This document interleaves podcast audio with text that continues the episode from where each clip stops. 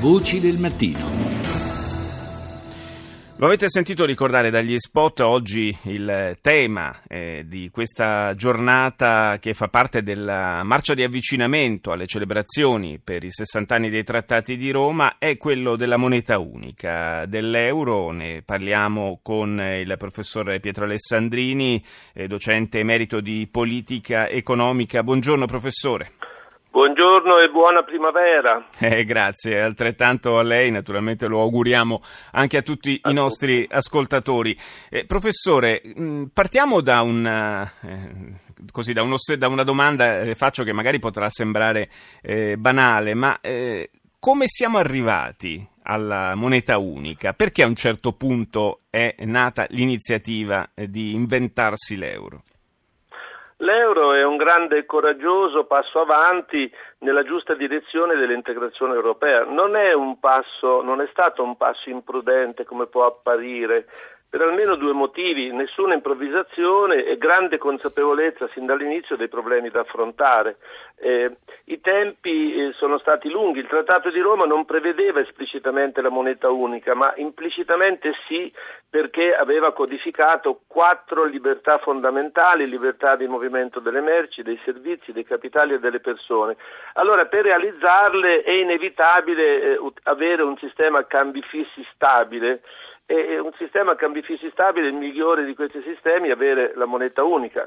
E infatti il progetto di unione monetaria parte solo 31 anni dopo, nel 1988, con il piano Delors, poi viene ratificato con il trattato di Maastricht nel 1992 e viene concepito nel 99 e partorito il 1 gennaio del 2002 quando l'euro è entrato nelle nostre tasche. L'euro eh, spesso in questi, in questi, ultimi tempi viene indicato da eh, diverse componenti politiche come un po' l'origine di tutti i mali. Eh, naturalmente bisogna fare la tara su queste, su queste accuse, l'euro eh, come qualunque altra moneta è solo uno strumento, poi bisogna vedere eh, l'uso che se ne fa, però è anche vero che avere la moneta unica ma non progredire eh, sulla via del, dell'unificazione politica eh, ci lascia in una situazione ibrida che probabilmente davvero qualche problema lo crea.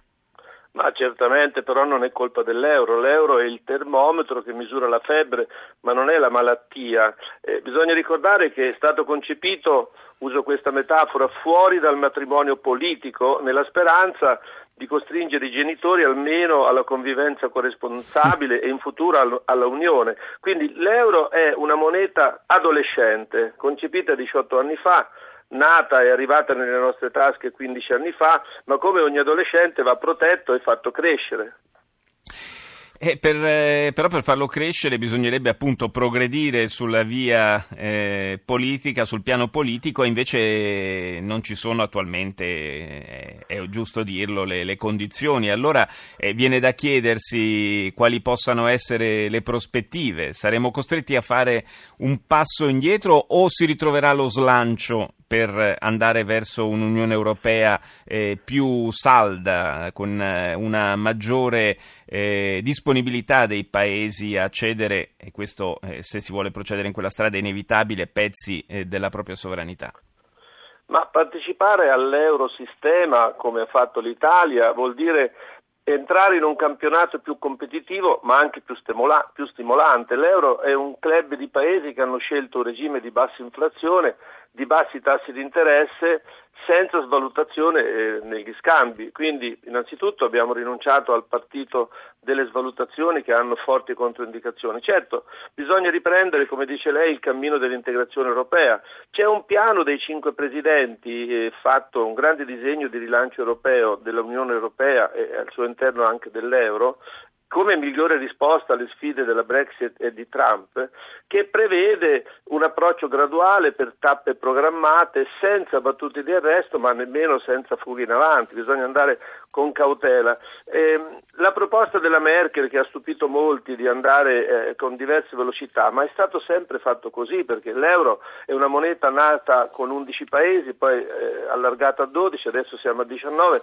ma non sono tutti i paesi dell'Unione Europea che partecipano alla moneta unica, quindi bisogna procedere per aggregazioni successive, però rendere più percepibili i vantaggi dell'Unione Europea, non solo regole vincolanti ma anche motori di sviluppo.